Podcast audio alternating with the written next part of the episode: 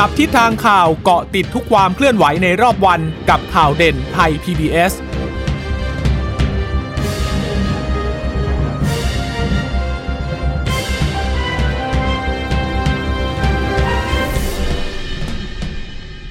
สวัสดีคุณผู้ฟังค่ะ ต้อนรับสู่ข่าวเด่นไทย PBS นะคะ พบกันเวลา 15นาฬิกาเหมือน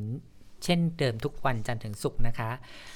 รับฟังได้ทางไทย PBS Radio ค่ะ แล้วก็ฟังสดได้ที่ www thai pbs radio com นะคะ หรือว่ารับฟังผ่านแอปพลิเคชัน Thai PBS Podcast ค่ะ วันนี้ชนชยนันท์พร้อมสมบัติ รับหน้าที่กับคุณสวรักษ์จับวิวัฒนากุลค่ะ สวัสดีค่ะคุณนันสวัสดีคุณผู้ฟังด้วยค่ะ ยังเหมือนเดิมนะคะ ตอนนี้สถานการณ์โอมิครอนดูเหมือนจะไม่ง่ายสำหรับทั่วโลกนะคะค่ะแล้วก็ไม่ง่ายสำหรับไทยด้วยนะคะ อาจจะเป็นเพราะว่าส่วนหนึ่งล่าสุดเนี่ย วันนี้มีรายงานข่าวนะคะ ว่าองค์การอนามัยโลกเนี่ยออกมาเตือนใหญ่มาก คือเตือนไปถึงทั่วโลกเลยนะคะว่า ขอให้ยกเลิกการจัดอีเวนต์กิจกรรมทั้งหมดในช่วงเทศกาลที่กำลังจะมาถึง ไม่ว่าจะเป็นคริสต์มาสหรือปีใหม่ เพราะว่ามองว่าไอการจัดเทศกาลเหล่านี้เนี่ยมันจะกลายเป็นสาเหตุของการแพร่เชื้อระลอกใหญ่อีก นะคะ ก็ถือว่าเป็นคำเตือนที่แรงมากอะ่ะเพราะว่าสำสำหรับหลายประเทศนะคะ การจัดกิจกรรมนับถอยหลังเนี่ยมันคือการกระตุ้นเศรษฐกิจ แล้วก็การประชาสัมพันธ์ประเทศของเขารูปแบบหนึ่ง ก็ต้องรอฟังดูนะว่าสุดท้ายแล้วเนี่ยจะมีเมืองไหน หรือประเทศไหนบ้างที่ที่ต้องยล็ออมกดาวน์ยอมปฏิบัติตามคำแนะนำขององค์การอนามัยโลกคืนี่อเหลืออีกสามสี่วันเท่านั้นเองนะคะคือไม่คุณคุณคริสต์มาสวกใช่ไหมจะคริสต์มาสแล้วอืมนะคะคริสก็ต์มาสก็เรียกงาว่านเป็นใหญ่ค่ะเทศกาลที่สำคัญของเอ่อทาง ชาวคริสต์นะคะทางฝั่งใช่ตะวันตกกันด้วยค่ะอันนี้ก็ต้องรอดูว่าใครจะมีมาตรการอะไรออกมา แต่ว่าที่ชัดเจนแล้วของเรานะคะ ประชุมด่วนไปหลังจากการประชุมครมเนี่ยนายกรัฐมนตรีก็เรียกประชุมด่วน คณะค่ะรัฐมนตรีแล้วก็ หน่วยงานที่เกี่ยวข้องรวมถึงคุณหมอทั้งหลายที่เป็นที่ปรึกษาคนสำคัญของนายกรัฐมนตรีด้วยนะคะ ก็ค่ะได้ข้อสรุปออกมาในเบื้องต้นว่าอืมยกเลิก Test and Go แล้วนะคะ ยกเลิกการเดินทางเข้าประเทศแบบไม่กักตัวสำหรับประเทศไทยแล้วนะคะค่ะก็เดี๋ยวต้องรอดูรายละเอียดปลีกย่อยลงไปนะคะว่ายกเลิกแล้วจะใช้วิธีการกักตัวแบบไหนอืม sandbox ยังอยู่ไหมนะคะค่ะเพราะว่าอย่างที่เมื่อวานนี้เราคุยกันเรื่องของ sandbox ว่า เอ๊ะทำไม sandbox แล้วยังเดินทางไปไหนมาไหนได้ฉันมีคำตอบให้คุณสวรักษ์ก็คือว่า sandbox มันต่างจากการ quarantine ค่ะ quarantine ก็คือว่ากักตัวเออสำหรับผู้ที่ยังไม่ได้ฉีดวัคซงวัคซีนเนี่ยเข้าค่ะมาก็เข้ามาได้ โดยเฉพาะอย่างยิ่งถ้าเป็นคนไทยเนี่ยเดินทางเข้ามาได้อยู่แล้วค่ะนะคะแต่ว่าต้องเข้าสู่ระบบการกักตัว 10 วัน 14 วันตามขั้นตอน แต่ว่าสำหรับคนที่เดินทางด้วยระบบ sandbox เนี่ย ก็จะต้องฉีดวัคซีนครบสองเข็มแล้ว ค่ะ นะคะ แต่ว่าการเดินทางเข้ามาเนี่ย เดินทางเข้ามาใน sandbox ก็คือจังหวัดนำร่องท่องเที่ยว อืมแล้วก็อยู่ในจังหวัดนั้นนะได้ เช่นภูเก็ตกรุงเทพอย่างเงี้ยนะคะ ก็คือกักตัวอยู่ในโรงแรม7วันก่อนค่ะแต่ว่าสามารถเดินทางได้อยู่ภายในพื้นที่ของจังหวัดนั้น อันนี้เพราะว่าคนนั้นเขาฉีดวัคซีนมาแล้วก็ใช่เลยมาตรการก็เลยจะผ่ก็อนเรียลกงว่ามาหย่อนหลน่งอยมานึงหน่อยเอออมนะคะ ส่วนที่หย่อนที่สุดก็คือ Test and Go นี่แหละเพ ราะว่ามันมีมันมันแค่วันเดียว ก็คือกักตัว 24 ชั่วโมง 24 ชั่วโมง หรือจนกว่าผลเอ่อใช่ RPC ออกก่อน อันไหนออกก่อนอะ อันไหนครบก่อนอะเออก็ได้ปล่อยตัวจากโรงแรมก่อน แต่เดี๋ยวต้องรอฟังใหม่ว่าค่ะสรุปสุดท้ายแล้ว เกณฑ์การเข้าประเทศของประเทศไทยจะเป็นยังไง เพราะว่าอืมล่าสุดแล้วนายกรัฐมนตรี นะคะแล้วก็ในฐานะที่เป็นผู้อำนวยการสบคด้วยเนี่ยนะคะค่ะก็ประชุมพิเศษไปแล้ว แล้วก็ให้ยกเลิก Test and Go โดยให้มีผลทันทีนะคะค่ะหมายความว่าหลังจากนี้ผู้ที่เดินทางเข้ามาประเทศไทยเนี่ยก็จะต้องเข้าสู่มาตรการการกักตัว เพื่อรอการยืนยันการตรวจหาเชื้อโควิด -19 ด้วยวิธี RT-PCR ซึ่งเดิมเราก็ทำแบบนี้อยู่แล้วนะคะ แต่ว่าใช่มันไม่มีเงื่อนไขของวัน ดิฉันเชื่อว่าหลังจากนี้จะต้องมีวันกำหนดออกมาว่าเออรอผล RT-PCR แล้ว 7 วันตรวจซ้ำรอบที่ 2 แล้วค่อยออกหรือเปล่า นะคะ อันนี้เนี่ยดิฉันบอกเลยกระทบหนักแน่ แล้วมันจะมีแน่นอนปัญหาตามมามากมาย คือหนึ่งตอนเนี้ยอย่างที่บอกนะคะว่าณก่อนหน้าเนี้ยคือไม่เมื่อไม่กี่นาทีก่อนหน้าเนี้ยอืมค่ะคนที่จะเดินทางเข้าประเทศไทยต้องกรอกข้อมูลในระบบ Thailand Pass ล่วงหน้า 7 วันใช่แล้วนั่ก็นแปลจองว่าโรงแรมล่วงหน้าจ่ายใช่สตางค์ล่วงหน้าด้วย ใช่ ดังนั้นใช่ไหมคะเบื้องต้นที่จองเนี่ยเขาจะจองแค่ 1 คืนหรือว่า 24 ชั่วโมงค่ะแล้วคนที่ คืออย่างน้อย 7 วันจากเนี้ยค่ะคนที่เดินทางมาไทยคือเดินทางเขาลงทะเบียนด้วยระบบนั้นอือหือแล้วมันยังไงอะระหว่างช่วงรอยต่อแล้วระบบใหม่จะยังไง แล้วจองโรงแรมแค่หนึ่งคืนค่ะแล้วถ้ามันขยายเพิ่มก็ต้องเสียตังค์เพิ่มอีกเหรอหรืออาจจะต้องคืนเงินไหมคืนกันได้ไหมหรือจะเลี่ยนการเดินทางไหมแล้วทางโรงแรมอ๋อเขาจะยอมเหรออันเพนี้ราะโรแหละงแรเดี๋ยวต้อมเนี่งยมาดูรายละเอียดกันว่า เพราะดิฉันน่ะเคยสอบถามไปทางโรงแรมที่เขาเขาระบบ Test and Go เขาบอกว่าถ้าคุณจะยกเลิกหรือเลื่อนอะไรต้องบอกล่วงหน้านานพอสมควรเพราะว่า เขาต้องไปทำคู่สัญญากับโรงพยาบาลอ่าดังนั้นถ้าคุณยกเลิกโรงแรมเนี่ยเขาก็ต้องไปยกเลิกโรงพยาบาลด้วย แล้วถ้าโรงพยาบาลบอกเฮ้ยคุณไม่ได้บอกกระชั้นไม่ทันก็โรต้องงเสียสิทธิ์ตรงนี้ไป โรงพยาบาลจะต้องเก็บค่าใช้จ่ายจากโรงแรมเออแล้วโรงแรมก็จะต้องมาเก็บค่าใช้จ่ายจากลูกค้าอีกทีหนึ่งค่ะก็ แต่ตอนนี้ยังไม่มีรายละเอียดออกเข้ามาเนาะคุณนั้นใช่อาจจะต้องรอการแถลถ้างฟังเพิ่ซุ้มมเติมเสียงในเมื่อภายหลังเช้าอะเมื่อเช้านี้นะคะ คุณสวรักษ์ถ้าไปฟังเหมือนจะไม่ยกคุณอนุเลิกทิน ชาญวิรกุลรองนายกค่ะรัฐมนตรี แล้วก็รัฐมนตรีว่าการกระทรวงสาธารณสุข เมื่อวานนี้นะคะ คุณหมอบอกตรงกันเลยว่าเอ่อกระทรวงสาธารณสุขอะอืมจะเสนอให้ค่ะสบคยกเลิก Test and Go ทันที เพราะว่าการเพิ่มขึ้นของโอมิครอนน่ะมันตกแล้ว3%นะคะอืม เพิ่มขึ้น 3%นับว่าเร็วมากในช่วง 2 สัปดาห์ที่ผ่านมา ใช่ค่ะแล้วคุณหมอก็ห่วงใยเรื่องนี้มากก็เลยบอกว่าจะเสนอแล้วแหละว่ายังไงมแต่พอไปมฟังคุณอนุทินเมื่อเช้า คุณอนุค่ะทินพูดแบ่งรับแบ่งสู้ค่ะในค่ะลักษณะที่เดี๋ยวต้องคุยกันก่อน ต้องคุยหลายฝ่าย คุยแล้วได้ข้อสรุปยังไงเดี๋ยวจะบอกนะคะ ฟังเสียงคุณอนุทินหน่อยค่ะเอาอย่างเมื่อวานเนี่ยนะเมื่อวานบอกหยุดเลย ถ้าทางแพทย์บอกมาบอกหยุดเลยทุกอย่างใช่ไหมพอคุยกันทั้งวัน ผมก็ต้องประสาน นะฝ่ายภาคเศรษฐกิจ ภาคความมั่นคง ประสานแพทย์ ประสานผู้ปฏิบัติก็บอกว่าโอเค สุดท้ายก็สรุปมาตอนเกือบเย็นแล้วใช่ไหมว่า ที่มันมีค้างท่ออยู่เกือบสองแสนคนเนี่ย ก็พยายามปล่อยไปกับคนที่ได้จองไทยแลนด์พาสแล้วนะครับอะไรต่างๆนี้จองโรงแรมจองอะไรก็ปล่อยให้เข้ามาก่อน ก็ยังทำ test and go อยู่ โดยใช้ RT-PCR แต่อาจจะ อาจจะทำอาจจะต้องมีการทำเพิ่มขึ้นไม่ใช่ครั้งเดียวนะครับสทุกสามวันห้าวันมีการตรวจสอบมีการต้องเออเช็ครายงานตัว call in เข้ามาตลอดเวลาอะไรอย่างนี้ก็พยายามอยู่ครับพยายามที่จะหาทางออก คุณนันอันนี้นะดิฉันว่าอาจจะเหมือนสิงคโปร์ค่ะ สิงคโปร์เนี่ยณวันเวลานี้นะคะ ก็คือคล้ายๆไทยเหมือนกัน แต่ก็เขาคือยกอะเลิกขไม่ยายไม่เวลาค่ะ ไม่ไม่ พูดถึงเทสแอนโกค่ะค่ะ ที่สิงคโปร์ที่เขาทำณเวลาเนี้ยนะคะ ก็คือ เดินทางก่อนเข้าสิงคโปร์ต้องมีผลตรวจโควิด ที่เป็นลบ 48 ชั่วโมง อันนี้ค่ะเข้มกว่าไทยนะอ่า48เข้ชั่มวโมงกว่าเพราะของเราใช่72 เนาะไปถึงสิงคโปร์ตรวจที่สนามบินเลยค่ะแล้วจากสนามบินคุณต้องนั่งรถส่วนตัวนั่งรถแท็กซี่หรือรถอะไรแต่ที่ไม่นี้ใช่ถือว่าหย่อนกว่าเรานะ เพราะใช่ของใช่เราจะต้องนิดเดียวเออจะต้องขึ้นรถค่ะที่โรงแรมมารับไปใช่อ่าไหมฮะค่ะทีนี้คุณจะนั่งแท็กซี่หรืออะไรก็ได้แต่ต้องไม่เป็นระบบขนส่งสาธารณะ จากสนามบินไปถึงโรงแรม คุณต้องกักตัวในโรงแรมจนกว่าผลตรวจที่คุณตรวจที่สนามบินจะออกอืมแล้วอันสินี้งคคือโปร์คล้ากัเนี่ยจะบังคับคุณต้องตรวจโควิดอีกอย่างน้อยสองรอบก็คือในวันที่3และวันที่7ที่อยู่ในสิงคโปร์อืมดิฉันเลยเขาจะใช้สูตรนี้หรือเปล่า แต่ในสิงคโปร์เขากักตัวไม่เกิน 24 ชั่วโมงเนี่ยวันแรกที่ไปถึงค่ะแต่วันที่ 3 กับวันที่ 7 น่ะ คุณต้องไปตรวจเองตามคลินิก แล้วก็ส่งผลผ่านระบบแอปพลิเคชัน แต่อย่างของเรานะคะ คุณสวรักษ์อืมถ้าเป็นประเทศกลุ่มเสี่ยง ตอนเนี้ย ไม่ให้เข้าเลยถูกไหมไม่ใช่อย่าง Test and Go ใช่ไหมคะ ก่อนหน้าเนี้ยค่ะเอ่อพอเป็นประเทศกลุ่มเสี่ยงปุ๊บเราละก่อนหน้าที่จะอนุญาตไม่อนุญาตให้เขาเข้าอะค่ะค่ะเราค่ะมีวิธีการติดตามเหมือนกันนะคะ ติดตามจนกว่าจะครบ 14 วัน แต่ยังสามารถเดินทางใช่ได้ก็คือไปไหนมาไหนได้เขาทำตามระเบียบขั้นตอนเรียบร้อยแล้ว แต่พอค่ะมีการประกาศเอ่อข้อระวังเรื่องโอมิครอนออกมาค่ะ ประเทศเสี่ยงเหล่านี้เอ่อเจ้าหน้าที่จะติดตาม แล้วก็ให้ตรวจ RT-PCR ซ้อืมำ7วันและ 14 วันอืมซึ่งตรงนั้นเราก็คลายใจไปได้เนาะแต่ว่ามันมีข้อมูลอีกชุดหนึ่งคุณสค่ะรลักษณ์ซึ่ง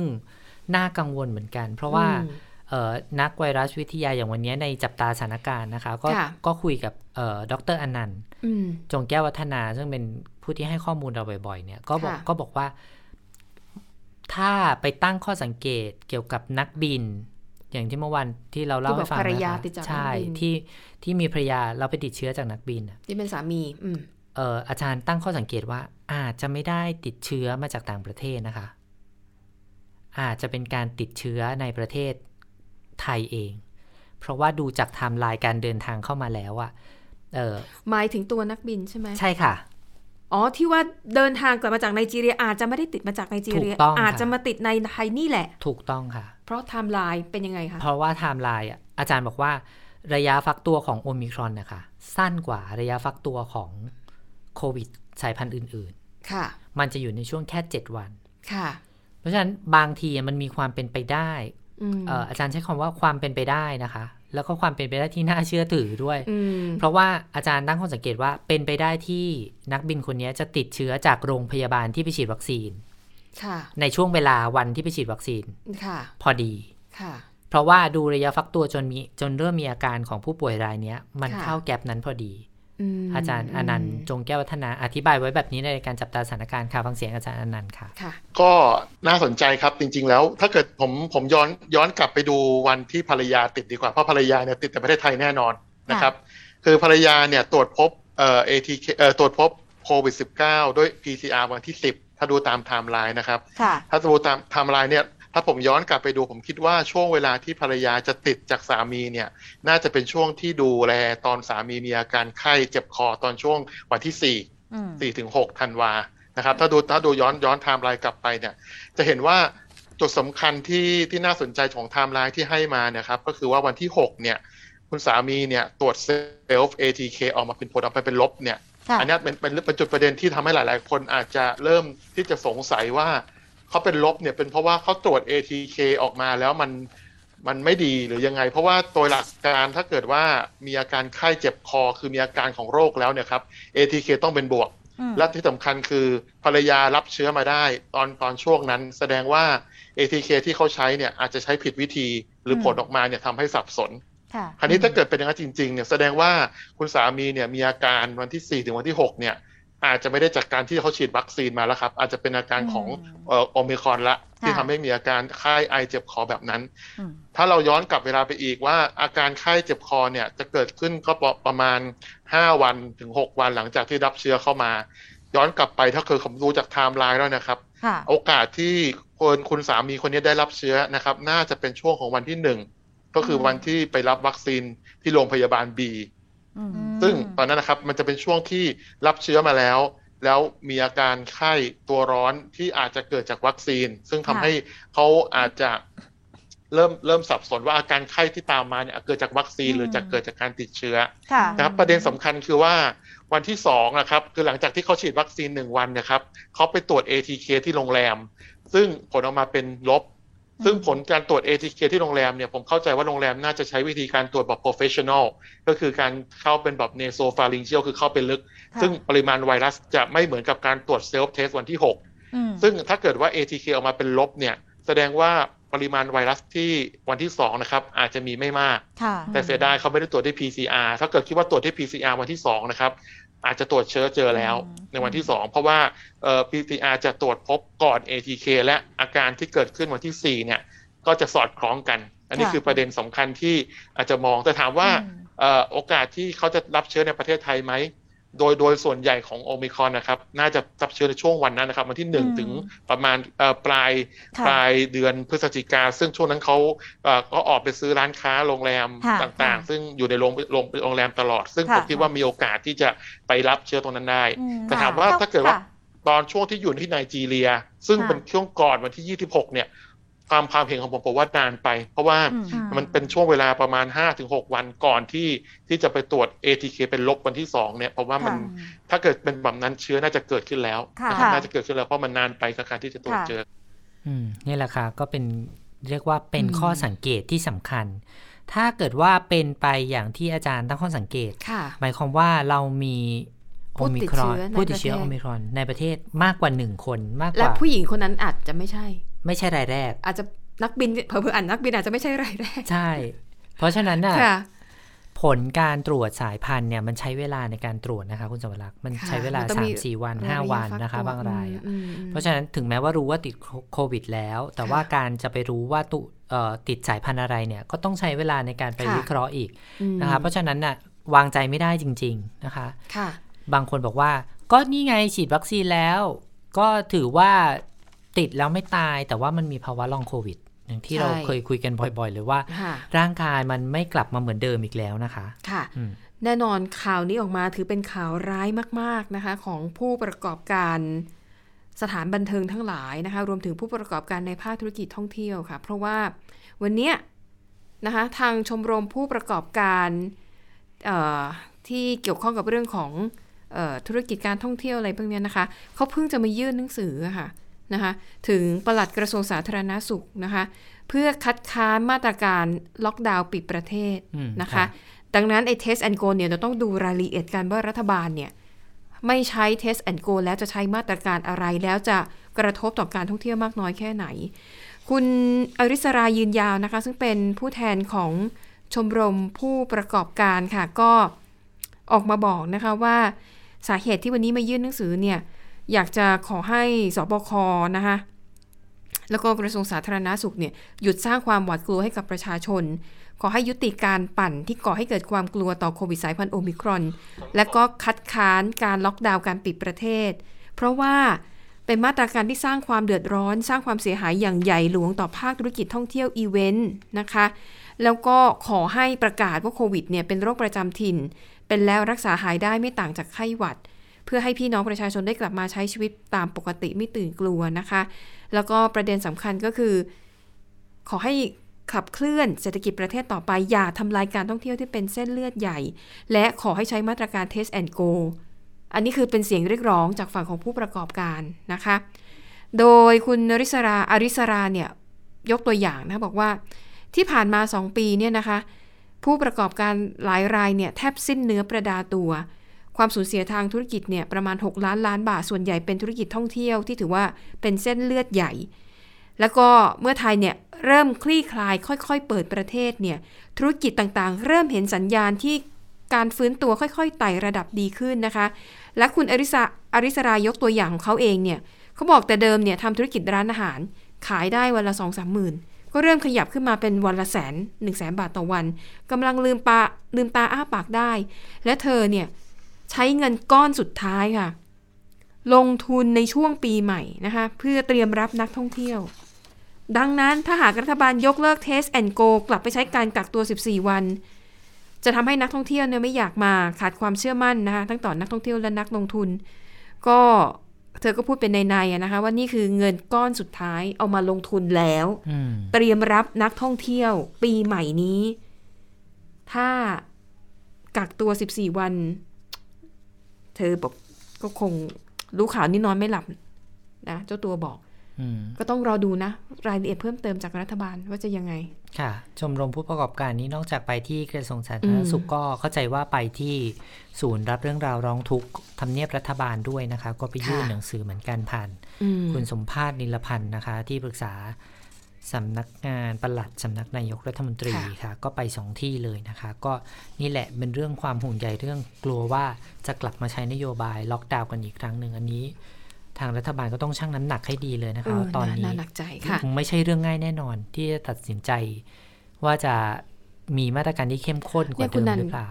บรรยากาศแบบเนี้ยดิฉันย้อนกลับไปเมื่อถึงตอนที่โควิด -19 ระบาดใหม่ ๆ แล้วตอนนั้นคุณมีสวัสดิ์การถกเถียงกัน นี่ไงก่อนก่อนที่จะเออ ก่อนที่จะ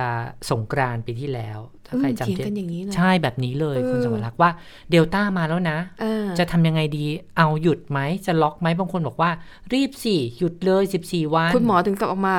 แถลงข่าวแล้วก็เสียงเครือๆว่าใช่ไหมเห็นคะแก่ชีวิตคนไทย อย่าเห็นแก่เงินอะไรแต่ประมาณนั้นช่วงนั้นค่ะดิฉันจำได้แล้วก็แบบ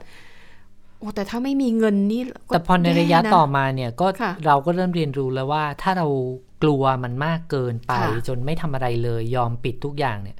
มันมีหลายชีวิตที่ไม่ได้ตายเพราะโควิดนะคะอืมแต่ตายเพราะไม่มีจะกินตายเพราะอืมเศรษฐกิจปากท้องอันนี้ก็มีจริง ๆ แล้วบางคนที่มีอาชีพที่เป็นรับรายได้เป็นรายวันนะคะ คุณสมรักษ์ค่ะอาจจะไม่ใช่ลูกจ้างก็ได้ หรือว่าอาจจะค้าขายหรืออะไรที่มีรายได้เข้ากระเป๋าเป็นวันๆอะ แล้วไม่มี freelance อะไรพวกเนี้ยสตางค์เก็บเลยอะคุณสมรักษ์คุณนัน บางคนนี่เอามันตังค์สองเก็บมาใช้หมดแล้ว นี่มันสองปี คุณใช่ไหมต้องคะคุณต้องมีเงินเก็บแค่ไหนคุณถึงจะอืมดูแลตัวเองได้สองปีโดยไม่มีรายได้เข้ามา แล้วถามว่าที่ผ่านมาเออเนี่ยพอเราเริ่มเปิดประเทศใช่ไหมค่ะมันก็เริ่มฟื้นละ คนก็เริ่มเห็นสัญญาณบางอย่างค่ะว่าแบบเออมันจะดีแล้ว แต่ไอ้เจ้าโอมิครอนเนี่ยมันกลับมาอีกรอบหนึ่งก็เลยกลายเป็นว่าโอ้ตอนนี้คนกำลังกำลังเป็นกังวลมาก ๆ เลยว่าใช่เราควรจะค่ะไปต่อกันยังไงดีนะคะค่ะในขณะที่ ผู้ว่าการการท่องเที่ยวแห่งประเทศไทยนะคะท่านก็ออกมาพูดในอีกมุมหนึ่งนะค่ะนะในขณะที่หลายคนบอกว่าโอ้ยถ้ายกเลิก Test and Go กระทบการท่องเที่ยวหนักแน่ แต่ว่าเอ่อคุณยุทธศักดิ์สุพศรนะคะผู้ว่าการการท่องเที่ยวแห่งประเทศไทยเนี่ยก็บอกอย่างนี้ค่ะ บอกว่า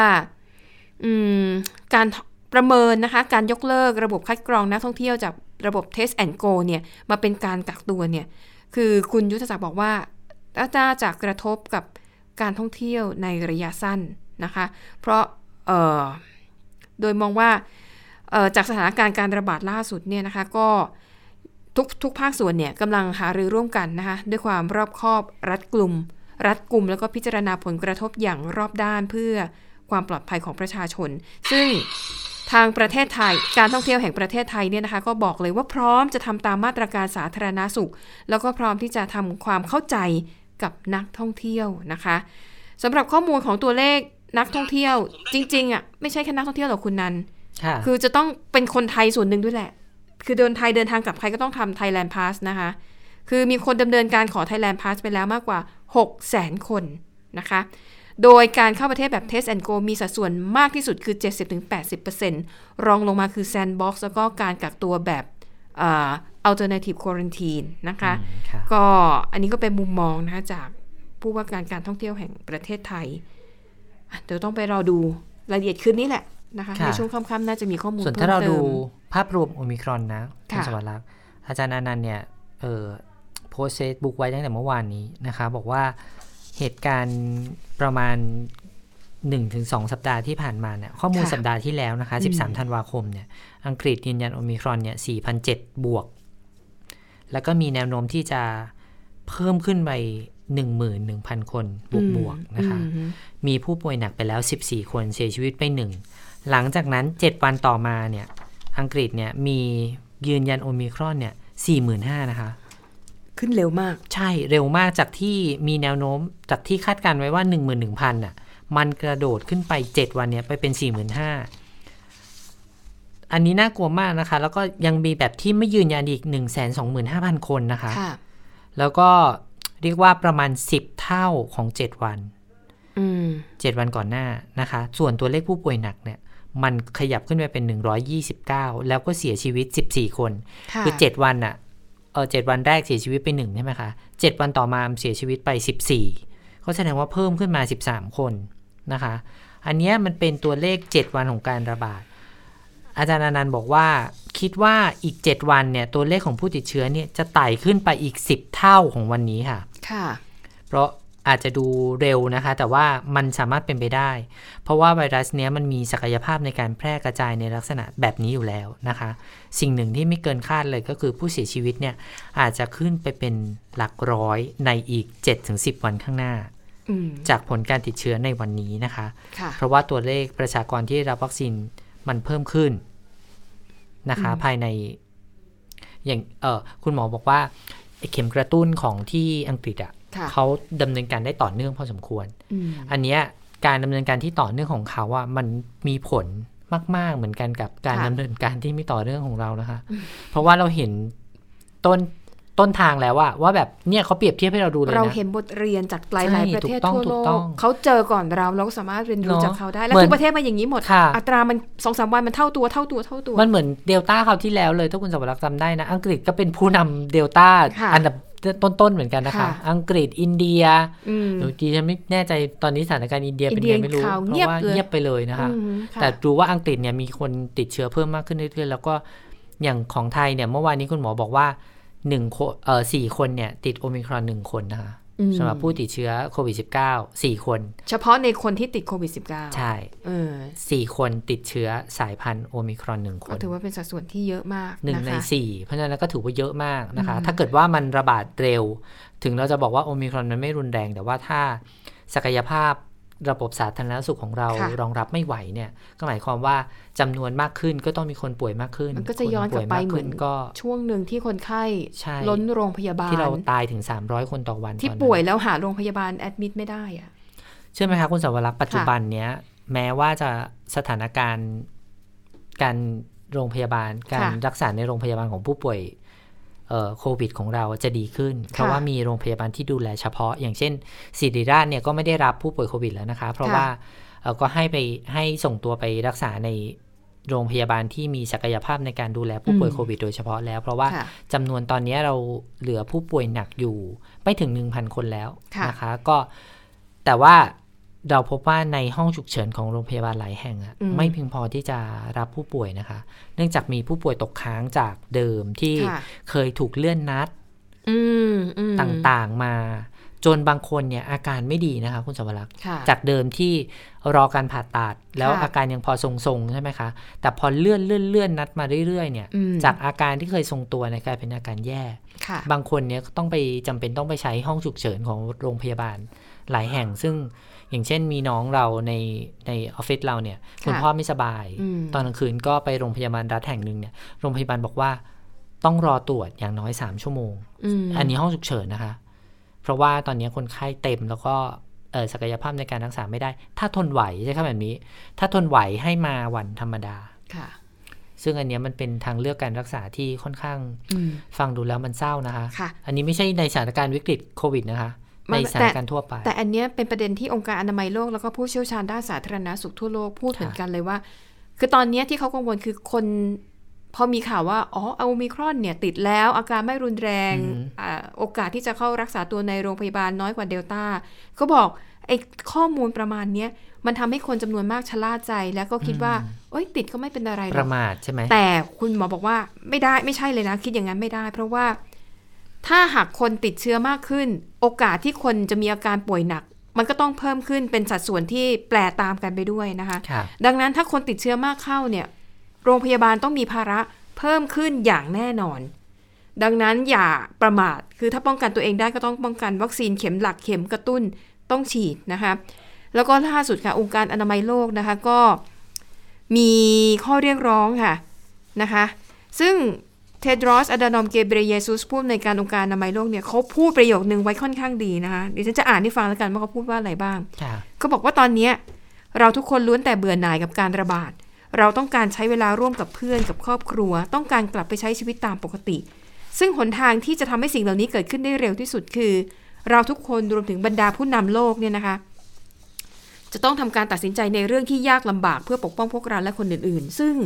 คำว่าการตัดสินใจในเรื่องที่ยากลำบาก ในบางกรณีอาจจะหมายถึง การยกเลิก หรือเลื่อนการจัดกิจกรรม ในช่วงเทศกาลที่กำลังจะมาถึงนะคะ นั่นก็คือคริสต์มาสกับปีใหม่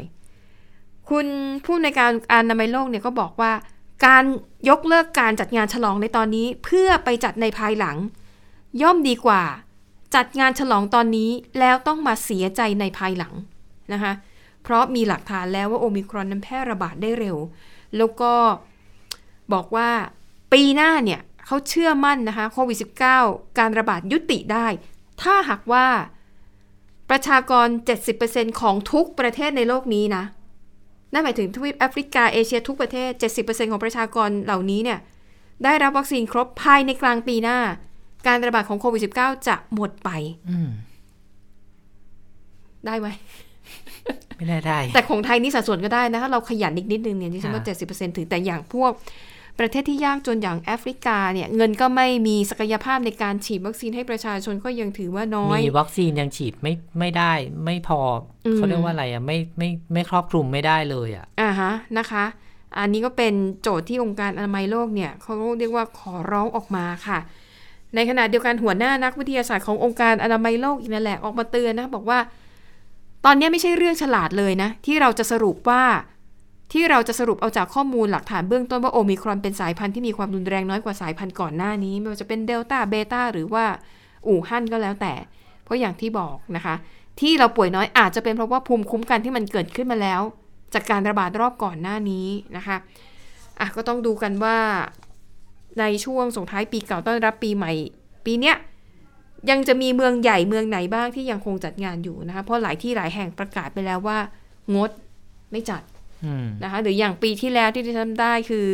บางที่มีการแสดงพลุจุดพลุอะไรอย่างเงี้ย แต่ไม่ให้มีคนไปนั่งดูค่ะก็คือก็ไปนั่งดูถ่ายทอดสดเอาที่บ้านอ๋อคือไม่ต้องมารวมตัวกันแบบนั้นก็มีอืมเออแต่ถ้านะคะดูตัวเลขการติดเชื้อนะ คุณสมรักษ์ new ค่ะ case ของ USA เนี่ยหนึ่งแสนสี่หมื่นนะคะค่ะเอ่อ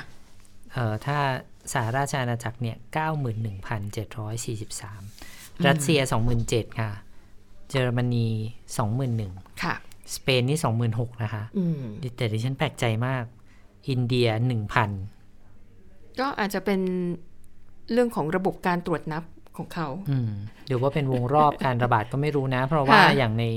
ภูมิภาคอาเซียนของเราอะ ในช่วงนี้ก็ไม่ได้ระบาดรุนแรงมากนะคะ เหมือนกับอืมไปทางฝั่งนู้นมากกว่าอือฮึไปทางฝั่งยุโรปมากกว่านะคะฤดูหนาวก็ด้วยไงโอ้อืมแต่พอเราดูแบบนี้นะ ตัวเลขไทยเนี่ย ขยับขึ้นมาเป็นอันดับที่ 24 แล้วนะคะ ค่ะ ก็อย่างเช่นวันนี้อะบอกกันนิดนึงเผื่อว่าใครไม่ได้ตามนะคะ อย่างวันนี้เรามีผู้ติดเชื้อรายใหม่เนี่ย 2,476 นะคะ แล้วก็เสียชีวิตเพิ่มอีก 32 คน ยังคงย้ำกันเหมือนเดิมว่าปัจจัยที่ทำให้มีผู้เสียชีวิตมากที่สุด ก็ยังคงเป็นผู้สูงอายุและผู้ที่มีโรคประจำตัวเรื้อรังอือฮึหลาย ๆ โรคที่เราทราบกันอยู่แล้วนะคะ ส่วนการค่ะฉีดวัคซีนเนี่ย ตอนนี้เราฉีดไป 100 ล้านกับอีก 171,841 โดสนะคะ ก็ค่ะเป็นเข็มที่ 1 สะสมไป 50 ล้านโดสนะคะ ประมาณ 50 ล้าน เข็มที่2เนี่ยสะสมไป 44 ล้านนะคะ แล้วก็เข็มที่ 3 สะสมไป 5 ล้านอืมนะคะ ก็ เรียกได้ว่าเราก็พยายามเต็มที่แหละ ในการที่จะไปฉีดวัคซีนเพื่อป้องกันตัวเอง แล้วก็ป้องกันคนรอบข้างด้วยนะคะ ตอนนี้ต้องบอกว่าสถานการณ์มันไม่ไม่ใช่ธรรมดาแบบที่เราคิดกันอีกแล้วนะคะ มันค่ะแหมแต่พูดว่ามันมีความน่าเป็นห่วงมากอืมอืมนะคะก็อย่างหลาย ๆ ประเทศนะคะ ที่เคยใช้มาตรการแบบเข้มข้น ปิดเมืองอย่างเข้มข้นเนี่ยคือก่อนหน้านี้เขาก็มองว่าเออสถานการณ์มันเริ่มดีแล้วนะ จะเริ่มเปิดประเทศรับชาวต่างชาติและ อย่างนิวซีแลนด์เนี่ยนะคะ แต่เดิมเนี่ยนิวซีแลนด์เขามีแผนค่ะว่า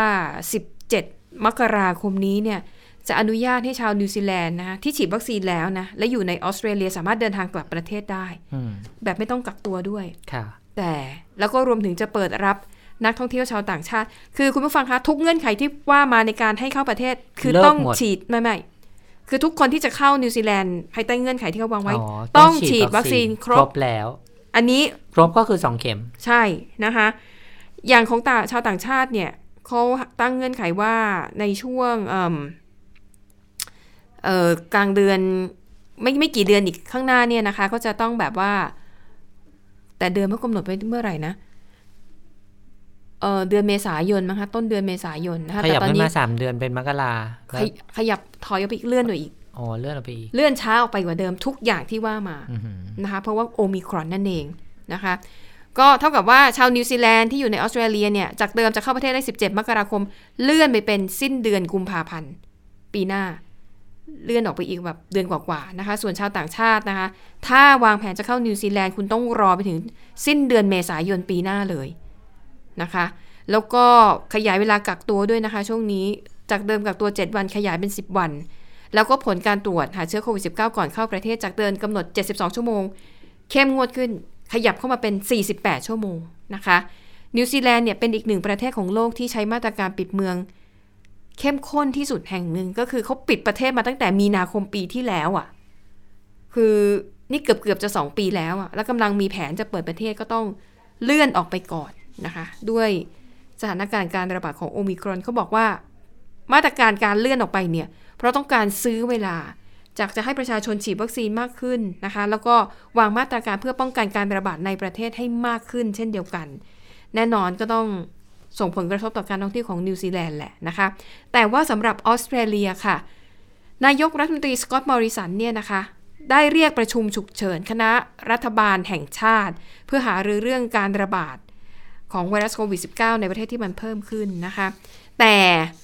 ผู้นำออสเตรเลียยืนยันค่ะ ว่าออสเตรเลียจะไม่กลับไปใช้วิธีปิดประเทศอีกอืมจะไม่มีการยกระดับมาตรการแบบเข้มข้น หรือสั่งปรับเงินคนที่ละเมิดมาตรการควบคุมการระบาด โดยผู้นำออสเตรเลียนะคะบอกว่า เราจะเปลี่ยนวิถีชีวิตก็คือ จะปรับจากรูปแบบการที่จะต้องออกกฎ จะต้องคอยสั่งคอยบังคับให้ประชาชนทำนู่นทำนี่ เราจะเปลี่ยนไปเป็นวิถีแห่งความรับผิดชอบ ก็เหมือนกับให้ประชาชนเนี่ยมีความรับผิดชอบต่อตัวเองนะคะป้องกันตัวเองใส่หน้ากากอนามัยฉีดวัคซีนอะไรแบบเนี้ยเพื่อที่จะให้เศรษฐกิจเนี่ยมันยังคงเดินหน้าต่อไปได้เพราะเขายืนยันไงเขาจะไม่ปิดประเทศอืมแต่แน่นอนก็เป็นออสเตรเลียก็ยาวอะไรมามั่นในพูดจริงๆเพราะว่าสถานการณ์แบบนี้ก็ไม่แน่ไม่นอนนะคะ นี่ไง อะไรที่ไม่ชัวร์อย่าพูดดีกว่าค่ะดิฉันบอกแบบนี้ มีนักวิจัยแล้วก็ผู้เชี่ยวชาญด้านโรคติดเชื้อนะคะของจากที่นครซิดนีย์ก็ออกมาเตือนค่ะ โพสต์เฟซบุ๊กยาวตั้ง 17 นาทีนะคะ เตือนว่าคริสต์มาสปีนี้เนี่ยนะขอให้ทุกคนเนี่ยระวังแล้วทุกคนเนี่ยต้องปรับพฤติกรรมตัวเองนะ เพราะบอกเลยว่าทุกคนมีโอกาสติดโควิด ติดเชื้อโอมิครอน ดังนั้นลองคิดดูว่าถ้าช่วงคริสต์มาสนี้ทุกคนที่ออกไปเฉลิมฉลอง ติดเชื้อโอมิครอนทุกคน ผู้ติดเชื้อจะเพิ่มขึ้นเท่าไหร่ แล้วลองดูว่าตอนนั้นเนี่ยสถานการณ์ในโรงพยาบาลจะวิกฤตแค่ไหนโดยเฉพาะอย่างยิ่ง ในช่วงต้นเดือนมกราคม ซึ่งเป็นช่วงที่เทศกาลผ่านพ้นไปแล้วอืมนี่ก็อะเป็นคำเตือนนะคะ แล้วก็น่าหนักใจเหมือนกัน ไม่รู้จะพูดยังไงนะคะ ส่วนเรื่องวัคซีนเด็กค่ะ อย่างที่เราทราบว่าออยขึ้นทะเบียนไปเรียบร้อยแล้วนะคะ ตอนนี้ ก็มาถึงเรื่องของการเตรียมการจะฉีดแล้วแหละค่ะแต่ว่าก็เรื่องการจัดสรรเรื่องอะไรเนี่ยเดี๋ยวจะมีการหารือกันอีกทีหนึ่งนะคะ โดยคุณหมอโอภาสการกวินพงศ์อธิบดีกรมควบคุมโรคก็บอกว่า การฉีดวัคซีนในเด็กอายุ 5-12 ปี หลังจากที่อย.อนุญาตวัคซีนไฟเซอร์นะคะว่าสามารถฉีดได้เอ่อ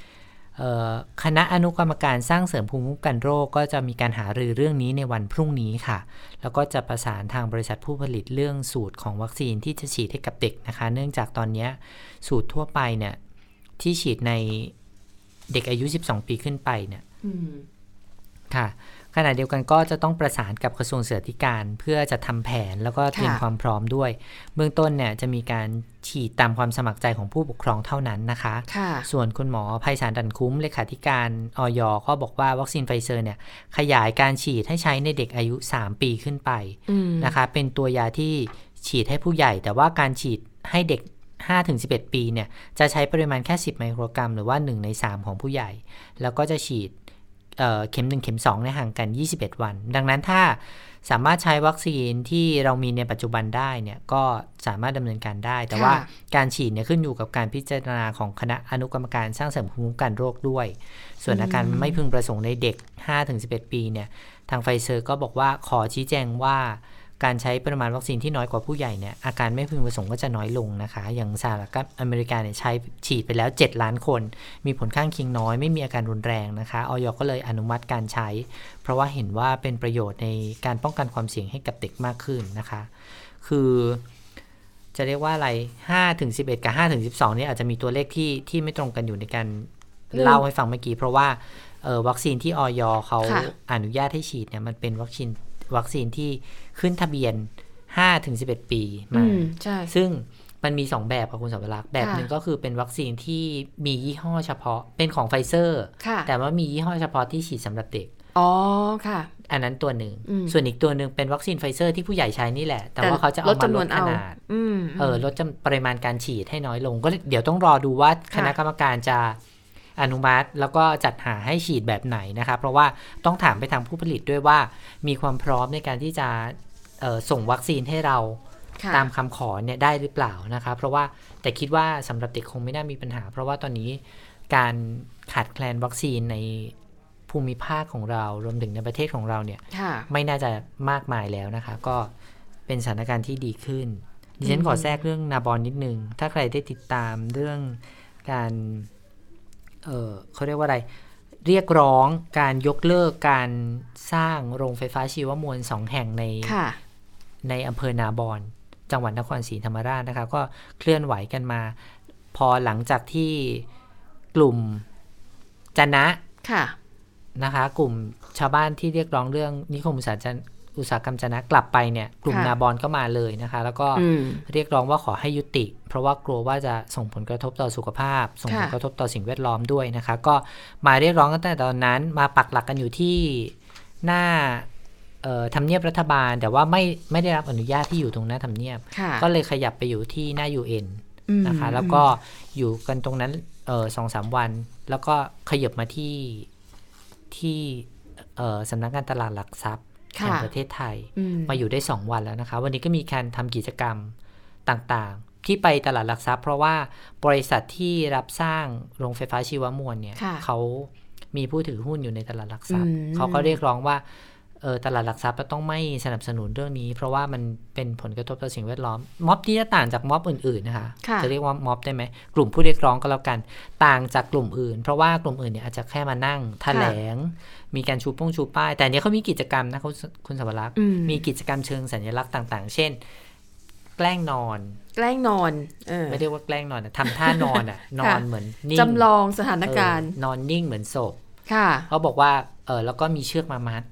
เขาบอกว่ามันเป็นการสะท้อนให้เห็นว่าเนี่ยมันไม่สามารถจะต่อสู้ดิ้นรนอะไรได้เลย ต้องเป็นไปตามเออข้อเรียกร้องนี้ตลอดค่ะแล้วก็ดูเหมือนว่าการส่งตัวแทนเข้าไปพูดคุยกับทางรัฐเนี่ยไม่ค่อยได้เป็นผลเท่าไหร่เพราะว่าค่ะโครงการเนี่ยได้เดินหน้าไปแล้วนะคะ แล้วก็ในพื้นที่ก็มีการปรับปรุงพื้นที่ในการก่อสร้างไปแล้วด้วยอืมอันนี้เดี๋ยวค่ะต้องรอดูเพราะว่าล่าสุดเนี่ยบอกว่าจะไม่อยู่ที่หน้าตลทแล้วค่ะจะย้ายกลับมาที่ทำเนียบรัฐบาลเดี๋ยวรอดูกันว่าอืมหลังจากนี้เราจะค่ะมีการยกระดับเพิ่มเติมยังไงอะไรยังไงบ้างค่ะนะคะอะ ไปต่อนี่ไหมอันนี้สนดิฉันสนใจช็อปดีมีคืนอ่าซึ่งดิฉันไม่ได้ร่วมโครงการนี้ก็มีคนเพราะว่าคาดหมายกันว่าต้องมีควรจะมีควรจะมี เพราะว่าปลายปีมันควรจะมีก็คนของซื้จอขอริงงๆขของวัญของปีฝานี้กมีอยู่แล้วไม่ใช่เหรอช็อปดีมีคืนอะไม่มีค่ะ แล้วแล้วโครงการที่ไปช็อปแล้วก็เอาเงินมาหักภาษีปีหน้า เออ อันนั้นมันที่มาคู่กับโครงการโครงการคนละครึ่ง แต่ว่าเราต้องเลือกว่าถ้าเราเอาโครงการคนละครึ่ง โครงการที่ว่านี้เราจะไม่สามารถอัเข้านนั้นร่วมไม่ได้ได้ช็อปดีมีคืนมันชื่อโครงการอะไรดิฉันจำไม่ได้แต่ว่าเงื่อนไขไม่เหมือนกันนะคะคุณสมรักษ์อืมคือช็อปค่ะดีมีคืนน่ะมันก็คือจะจ่ายสตางค์แล้วก็เอาไปหักภาษีใช่ไหมแต่อันนั้นน่ะใช่ค่ะมันเหมือนกับว่า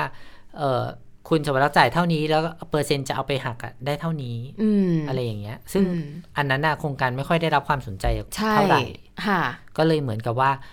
โยกตังค์จากโครงการนั้นน่ะมาเป็นคนละครึ่งเฟสสามตอนนั้นไง อ๋อค่ะเอามาเพิ่มให้เฟสสามค่ะ คือช็อปดีมีคืนเนี่ยดิฉันเคยใช้ปีก่อนหน้านู้นอ่าซึ่งปีก็ก่อนถือว่า work เพราะว่าสิ้นปีมันเป็นช่วงใช่ที่แบบ เราก็อยากซื้อของให้คนอื่นอ่าซื้อของขวัญให้ตัวเองค่ะด้วยอะไรแบบ หรือบางคนซื้อของชิ้นใหญ่ๆ เช่นโทรศัพท์มือถือ หรือเออเครื่องใช้ไฟฟ้าต่างๆเนี่ยใช่ก็สามารถเอามาหักค่ะได้ค่ะเพียงแต่ว่าโครงการนี้ใช้ปีนี้ไม่ทันนะคะคุณผู้ฟัง ต้องไปเริ่มปีหน้าเลยอุ้ยเสียดายจังเลย เพราะว่าเอาวันนี้วันที่ 21 เนาะมันก็อีกสองสัปดาห์ไง ใช่ ก็ไม่ทันแล้ว หาเงินไม่ทัน หาเงินช็อปโครงการนี้ไม่ทัน เริ่มต้นใหม่ปีหน้าแล้วกันก็ที่ประชุมคอรมอในวันนี้นะคะ ก็มีมติเห็นชอบมาตรการช็อปดีมีคืนค่ะ เพื่อกระตุ้นเศรษฐกิจในปี 2565 ก็บอกว่าเป็นของขวัญปีใหม่เลยนะนะคะ ก็เป็นโครงการที่จะนำกลับมาใช้ใหม่ตามคำเรียกร้องของภาคเอกชน ก็เอ่อ โดยจะให้สิทธิ์นะคะซื้อสินค้านำวงเงินเนี่ยไปลดหย่อนภาษีประจำปีได้สูงสุดถึง 30,000 บาท ก็ก็บอกว่าโครงการนี้เนี่ยเคยใช้ในปีก่อนหน้านี้นะคะ อย่างปี 2558 ตอนนั้นใช้ชื่อมาตรการช็อปช่วยชาติอืมก็บอกว่าเงินสะพัดดีเลยแหละนะคะ ใช่ตอนนั้นน่ะตอนนั้นคนซื้อกันเยอะนะ เพราะว่ามันเหมือนปีแรกที่เขาให้ ใช่ แล้วมันก็เยอะจริง ๆ นะอ๋อเพราะว่าตัวสินค้าร้านค้าเขามีโปรโมชั่นของเขาอยู่แล้วด้วย ใช่ เราเอาตัวนี้เข้าไปทบก็ลดเยอะเหมือนกัเหนมือนร้านค้าก็อยากจะทำยอดขายช่วงปลายปีด้วยเนาะเขาก็เลยมาร่วมกับใช่ค่ะอันนี้ ก็คือใช้ตอนปี 58 นะคะ ปี 59 ก็ทำปี 60 ก็ทำนะคะ ก็ที่ผ่านมาปรากฏว่ามันได้ผลดีมากนะคะ ช่วยให้แบบวงเงินเนี่ยสะพัดหลัก หลายหมื่นล้านบาทเลยทีเดียวนะคะ แล้วก็อย่างของปี 2563 นะคะ โครงการนี้เนี่ยทำขึ้นอยู่ 7 วัน แค่ขออภัยนะ 2 เดือน 7 วันน่ะวงเงินสะพัดถึง 1 1 1 0 0 0 ล้านบาท อ๋อเดี๋ยวฉันจำชื่อโครงการได้แล้วคุณสัมภาระยิ่งใช้ยิ่งได้ เออ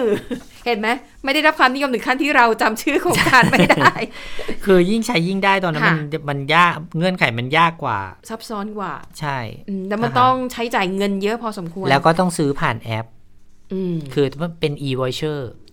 ใช่เขาจ่ายเป็นอ่ e-voucher ให้ค่ะแล้วก็ไปใช้ e-voucher เออช็อปไป7,000จะได้หักกี่เปอร์เซ็นต์ ช็อปไปหมื่นกว่าบาทได้หักกี่เปอร์เซ็นต์ ซึ่งค่เซ็อนข้างอะไรซับซ้อนเนาะใช่แล้วก็เงื่อนไขอะมันเหมือนแบบมันไม่เห็นผลเท่าไหร่อะ คนซื้อรู้สึกอุ้ยไม่เหมือนไม่ได้อะไรเลย งั้นฉันไปคนละครึ่งดีกว่า ง่ายกว่าอะไรเง่ายๆใช่ไม่ซับซ้อนนะคะ แล้วคนละครึ่งก็หลายคนก็ดิฉันเตือนนะคะว่า 31ธันวาคมนี้ หมดแล้ว หมดแล้วนะคะ หมดใครแล้ว ใครใช้ไม่ทันวงเงินที่เหลือหมดแล้วหมดเลยนะคะใช่ไม่ไม่มีได้ทบโอนยอดไปปีใช่หน้านะไม่คะมีเท่านั้นยังไม่พอค่ะ ทางรัฐบาลนี่ยังมีการ ประชุมเห็นชอบนะคะมอบของขวัญปีใหม่ให้กับประชาชนนี่เป็นโครงการต่างๆ อดิฉันยกบางส่วนมาแล้วกันนะคะ อย่างของกระทรวงมหาดไทยค่ะ จัดโครงการ 130 ปีมหาดไทยส่งสุขคลายทุกข์ให้ประชาชนรับปีใหม่ 2565โหเยอะมาก ตั้งแบบ 12 รายการดิฉันยกเอาแบบเฉพาะที่น่าสนใจแล้วกันนะคะ อย่างอันแรกค่ะ สถานธนานุบาลทั่วไทยพร้อมใจลดอัตราดอกเบี้ย พูดง่ายๆคือ เออ ร้านรับจำนำนะคะค่ะเอ่อก็จะมีการลดอัตราดอกเบี้ยให้กับผู้ที่ใช้บริการ อันนี้ก็เป็นกระทรวงกระทรวงเนาะ อันนี้อยู่ในในปีกของกระทรวงมหาดไทยใช่ไหมอันนี้ที่ฉันชอบเชฟชุมชนเรียนฟรีมีทุนให้อ่าเป็นการอบรมความรู้ด้านการทำอาหารระยะสั้น ให้กับประชาชนในกรุงเทพมหานคร เพื่อนำไปต่อยอดประกอบอาชีพ แล้วผู้เข้าร่วมโครงการสามารถขอรับเงินทุนประกอบอาชีพได้ ไม่เกิน 5,000 บาทต่อครอบครัว อันนี้ดีเผื่อใครไม่มีงานทำตกงานอยู่ ใช่พัฒนาอาชีพเนาะก็แบบ5,000พัฒนาตัวเองด้วย แล้วก็อืมไปเรียนทำอาหารแล้วก็ถ้ามันไม่ไหวจริงๆอะก็ออกไปเป็นแม่ค้าไม่ขายเนอะยังไงอาหารน่ะ ของกินน่ะ ขายได้อยู่แล้วค่ะคนต้องกิน อันนี้เป็นโครงการอะดิฉันว่าดีคุณนานสนใจโครงการไหนโอ้เยอะมากเลยคุณสวรักษ์นี่มีอันนี้อีกนะแบบเออคนกรุงสบายจดทะเบียนที่ดินออนไลน์ใกล้บ้านนี่ที่ฉันไม่ได้รู้สึกว่ามันเป็นของขวัญปีใหม่เท่าไหร่นะ เพราะว่าเป็น เขาเรียกว่าอะไรบริการที่รัฐควรจะจัดให้สะดวกสบายให้กับประชาชนอยู่แล้วนะคะ แล้วการใช้ระบบออนไลน์ใกล้บ้านเนี่ยมันควรจะทำได้ตั้งนานแล้วนะคะ ทุกวันนี้นะคะ ถ้าดิบอฉักนเลโอนยที่ดินเนี่ยดิฉันขอบ่นหน่อย ลาหนึ่งวัน ดิฉันลาวันหนึ่งไปค่ะยังไม่จบนะคะ ดิฉันต้องลาไปอีกวันหนึ่งอ๋อเหรอต้องสองใช่วันเลยใช่ไหมอืมหลังจากวันนั้นไม่ทำมาเรียบร้อยแล้วต้องรอ30วันดิฉันต้องไปโอนใหม่อีกไหน มีดูสิพัฒนาคุณภาพชีวิตอีกมีหลายอย่างนะคะ อย่างเช่นถ้าถ้าเป็นของเออกระทรวงการคลังเนี่ยเขาจะค่ะเป็นในแนวของการให้สินเชื่อต่างๆ เกี่ยวกับ SME อืมนะคะ ธนาคารรัฐรวมถึงการให้ดอกเบี้ยสิทธิพิเศษ ด้านดอกเบี้ยกับผู้ที่กู้ยืมที่มีค่ะประวัติการเงินดีนะคะ ก็ค่ะ เดี๋ยวลองติดตามกันดูว่าเหล่านี้เขาบอกว่าทางอืมอืมโฆษกรัฐบาลโฆษกสำนักนายกเนี่ยจะแถลงตอนประมาณ 15นาฬิกา30 นาทีเดี๋ยวฉันเชื่อว่าตอนนี้คงกำลังแถลงอยู่นะคะ แล้วก็เดี๋ยวคงจะมีรายละเอียดให้เราได้ออกมารับฟังกันค่ะนะคะ ส่วนคนกลางคืนอืมคุณสาวรักษ์จำได้ไหมว่าเขาเคยจะให้สตุ้งสตางค์ใช่ไหมเพราะค่ะว่ามันถูกให้เงินเลื่อนช่วยเหลืเปิอดใช่ไหมค่ะมันถูกเลื่อนเปิดออกไป ปรากฏว่าวันนี้ก็มีกลุ่ม นักดนตรีแล้วก็ผู้ประกอบอาชีพอิสระเอ่อในกลางคืนนะคะค่ะก็ไปขอบคุณ รัฐมนตรีว่าการกระทรวงแรงงานที่เอ่อส่งเรื่องการเยียวยานักร้องนักดนตรีเข้าไปให้คณะรัฐมนตรีพิจารณานะคะค่ะก็วันนี้คุณสุชาติชมกลิ่นก็บอกว่ามันเป็นแนวทางที่เอ่อกำลังดูดูแลอยู่นะคะ แล้วก็ในการแก้ปัญหาในเบื้องต้นเนี่ยให้ 1 เดือนก่อน 5,000 บาทอย่างที่เราค่ะ แจ้งให้ทราบนะคะ ก็คาดว่าวันที่ 29ธันวาก็จะจ่ายเงินงวดแรกในการเยียวยาให้นะคะ แต่ว่าพอมีคนถามว่าถ้าตอนเนี้ยเยียวยาไปเดือนหนึ่งพอไหมห้าพันบาท เออ พอหรือเปล่า คุณสุชาติบอกว่าต้องดูว่า 16 มกราเนี่ย จะเปิดผับบาร์คาราโอเกะได้หรือเปล่าดิฉันให้คุณสมรักษ์เดาจะจะฉันว่าเปิดถ้าได้ไหมอะรอไปก่อน ถ้า Test and Go ยังเลิกอะ เจอโอมิครอนแบบนี้เนี่ย ใช่เนอะถ้า Test and Go ยังเลิกนะงั้นก็แสดงว่า โอกาสในการที่จะเปิดมันน้อยลงกว่าการคาดการณ์อะแล้วหมายความว่าผลกระทบมันจะต้องเกิดขึ้นในระยะต่อไปแน่ๆดิฉันคิดว่าอืมไม่ต้องรอให้เขามา มาร้องเรียนหรอก รัฐบาลต้องใจใหญ่พอที่จะดูแลคนกลุ่มนี้ได้แล้วนะครับรัเพฐราะบาลว่าจะมีเงินหรือเปล่าดิฉันก็เป็นห่วงนะ เพราะว่าที่ผ่านมาเนี่ย อุดหนุนชดเชยเยอะมาก อืมตังค์หมดแล้วใช่ไหมเออไอ้ที่กู้มาแล้วไปทำโครงการแล้วไม่ได้ทำอะคุณสวรักษ์ค่ะก็ดึงกลับมาสิคะอะ ไม่อยากจะพูดกันมากฟังเสียงคุณสุชาติกันนิดนึงค่ะค่ะ ถ้าผ่านหรือเปิด ตรงนี้ต้องรอศบค.ถ้าเปิดไม่ได้สมมติ worst case เปิดไม่ได้ ก็ต้องทำการเสนอขยับไปอีก แต่ที่ผ่านมาอย่างที่พี่ชโอนได้พูดนะครับว่า ข้อมูลต่างๆที่ผ่านมาเนี่ย มันยากมากนะฮะศิลปินที่เราจะไปพิสูจน์ได้ว่าเป็นศิลปินไม่ใช่ศิลปิน มันก็เลยมีการที่คุยกันสองสามรอบ แล้วก็ช้านิดนึง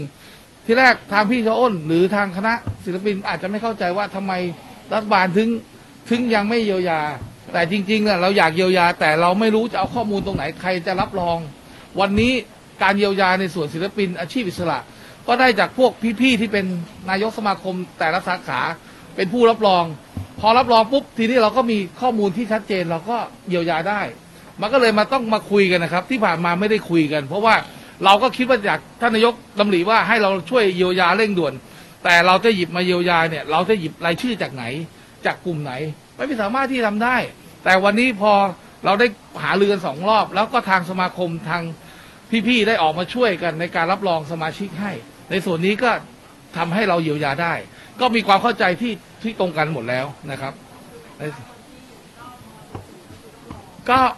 เราก็มาสมัครได้แล้วก็ทางสมาคมรับรองนะฮะ แต่ถ้าอายุเกิน 65 เราก็จะใช้โมเดลกับแท็กซี่ เราก็ต้องใช้ เดี๋ยวจะประธานรัฐมนตรีว่าการกระทรวงวัฒนธรรมรับลูกไว้แล้วเรื่องนี้ เป็นผู้ที่จะต้องเป็นหน่วยงานที่พิสูจน์แล้วก็ในการที่จะจ่ายเยียวยาที่อายุเกิน 65 อายุไม่เกิน 65 ก็สมัครมาตรา 40 โดยสมาคมต่างๆ รับรองให้ อืม นี่แหละก็เป็นเหตุผลเหตุผลหนึ่งค่ะที่บางคนถามว่าทำไมการช่วยเหลือมันไม่ได้ทั่วถึงนะคะเพราะค่ะว่าเหตุผลอย่างหนึ่งก็คือว่ามันจะไปรวม เอาจำนวนนักดนตรีอะจากไหนเขาก็เลยต้องไปเอาสมาคมมา เพื่อให้สมาคมเป็นคนรวมชื่อให้ค่ะทีนี้ถ้าดูจำนวนแสนกว่าสองแสนเนี่ยนะคะคุณสวรักษ์ก็ดิฉันเชื่อว่ามันไม่ได้ทั่วถึง แล้วก็เห็นใจนักดนตรีที่มีอายุค่ะเกิน 65 ปีอืมเพราะว่าจะไม่ได้รับการเยียวยาในส่วนนี้นะคะเพแต่ราะบเขาอกว่าจะได้ต้องไปดูเงื่อนไข คิดว่าได้เบี้ยคนชราหรือเปล่าก็เดี๋ยวไม่นี้รู้เท่าไหร่นะอายุคือเขาเจ็ใช้ดร้อยหรือหกร้อยไม่รู้ เออมีหกร้อยกับแปดร้อยอืมเพราะตามตามขั้นบันไดจ่ายเป็นตามค่ะช่วงอายุนะคะอืมแต่ว่าทีเนี้ยคุณสวรักษ์เขาจะใช้เกณฑ์เดียวกับแท็กซี่อะค่ะก็คือก่อนหน้านั้นเขาช่วยแท็กซี่ใช่ไหมให้เงินเยียวยาแท็กซี่ แต่ว่าค่ะแท็กซี่ที่อายุ 65 ปีขึ้นไปอะจะไม่ได้รับการเยียวยาอืมเขาก็เลยมาเปิดรอบหลังค่ะสำหรับเอ่อ แท็กซี่ที่อายุเกิน 65 ปีถึงเท่านี้ปีอืมก็ให้ไปลงทะเบียนกันอีกรอบหนึ่งเดี๋ยวก็ค่ะรอดูเพราะว่าประเทศเราเป็นประเทศที่ลงทะเบียนเก่งที่สุดในโลกแล้วค่ะอะปิดท้ายนะคะไปดูเรื่องราวของแม่ค้าออนไลน์ที่โด่งดังที่สุดของประเทศจีนเลยนะคะ ว่าปรากฏว่าล่าสุดค่ะ คือเธอเนี่ยเป็นเป็นคนที่แบบคนรู้จักคนจีนเนี่ย ดิฉันว่าทั่วโลกรู้จัก เพราะว่าเธอขายของเก่งมากค่ะนึกนึกภาพคุณพิมพ์ริพายอ่าแต่ถ้าเป็นขของเราก็ต้องเป็นเจ้าแม่เนใช่อะใช่แต่แต่อย่างของคุณคนนี้นะคะ ก็ชื่อว่าเหวยหยานะคะแต่จริงๆ ชื่อหวงเหวยเอ่อคุณเหวยหยาเนี่ยได้รับฉายาว่าเป็นราชินีแห่งการไลฟ์ขายของนะคะ แล้วก็หน้าตาสวยเหมือนเป็นดาราเลยนะคะ แล้วก็เธอขายของไม่ธรรมดา เคยขายกระทั่งเอ่อกระสวยอวกาศน่ะที่มูลค่าหลายพันล้านบาท เธอขายผ่านทาง live streaming นะ รถยนต์หรูๆ แพงๆ เครื่องประดับแพงๆ เนี่ย เธอขายมาแล้วเท่านั้น เธอขายออนไลน์แบบนี้มา 10 กว่าปีแล้วนะคะ แล้วก็ถือว่าเป็นแม่ค้าออนไลน์ที่โด่งดังที่สุดคนหนึ่งของประเทศจีน ปรากฏว่าล่าสุดค่ะ เธอถูกเธอถูกกรมสรรพากรของมณฑลเจ้อเจียงสั่งปรับนะคะ เป็นเงินประมาณ1,300 ล้านหยวนนะคะคูณเงินบาทก็ประมาณ 7,140 ล้านบาท ในข้อหาเลี่ยงภาษีนะคะ ซึ่งไปดูตัวเลขนะคะ ที่กรมสรรพากรบอกว่าเธอเลี่ยงภาษีเนี่ยเธอบอกว่าเออทางกรมสรรพากรบอกว่าในปี 2019 ถึงปี 2020 เนี่ย เธอจงใจเลี่ยงภาษีมูลค่าประมาณ 3,500 ล้านบาท ด้วยการปกปิดรายได้ แล้วก็ให้ข้อมูลเท็จเกี่ยวกับรายได้ในช่วงปีนั้นนะคะทางกรมสรรพากรก็เลยสั่งเรียกเงินภาษีส่วนนั้นเนี่ยคืน แล้วก็ต้องจ่ายค่าปรับด้วย ค่าธรรมเนียมในการจ่ายภาษีล่าช้าด้วย รวมๆแล้วเนี่ยก็คือเท่าหนึ่งอะของภาษีที่เขาบอกว่าเธอไม่ได้จ่ายนะคะโอ้โหซึ่ง แน่นอนนะคะโดนแบบนี้ทำอะไรไม่ได้ค่ะ เจ้าตัวก็ได้ออกมาโพสต์ จดหมายขอโทษในเว่ยป๋อเป็นสื่อสังคมออนไลน์ชื่อดังของจีนนะคะ เนื้อหาในจดหมายเนี่ย โดยรวมก็คือบอกว่ายอมรับถึงผลที่เกิดขึ้นจากการกระทำของเธอ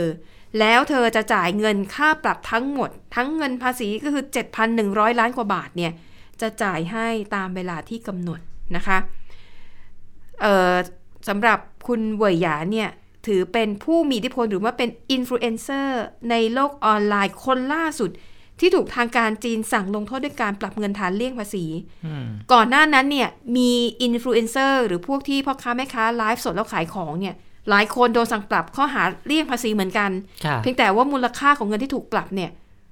มันก็ไม่ไม่สูงเท่านี้ มันไม่สูงเท่านี้มันก็หลักสิบล้านยี่สิบล้านอะไรอย่างเงี้ยอืมแต่คนนี้โดนไปเจ็ดพันหนึ่งร้อยสี่สิบล้านบาท โอ้โหเยอะมาก แต่กำไรที่เธอได้จากการขายของ ก็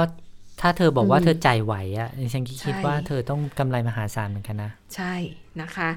อะแล้วก็แล้ว ก็เป็นอีกสิ่งหนึ่งที่ยืนยันว่าในช่วงไม่กี่ปีที่ผ่านมาจีนเอาจริงอืมพวกอินฟลูเอนเซอร์คนดังแม้แต่ดารงดาราที่เราได้ใช่ฟ่านปิงปิงอะไรอย่างเงี้ย หลายคนก็โดนหมดหายไปเลย จ้าวเวยตอนนี้ก็ไม่รู้ปรากฏตัวได้หรือยังนะคะ เห็นขบนาอกว่าขนาดเกี่ยวข้องกับเรื่องห้องเรื่องหุ้นด้วย แจ็คหมาก็โดนเลยใช่ไหมใช่ไหมเพราะกฎหมายจีนค่อนข้างแรงใช่ค่ะ อันนี้คือทั้งหมดของข่าวเด่นไทยพีบีเอสค่ะ กลับมาพบกันใหม่ในวันพรุ่งนี้เวลา 15นาฬิกาค่ะ วันนี้เราทั้งสองคนและทีมงานลาไปก่อน สวัสดีค่ะ สวัสดีค่ะ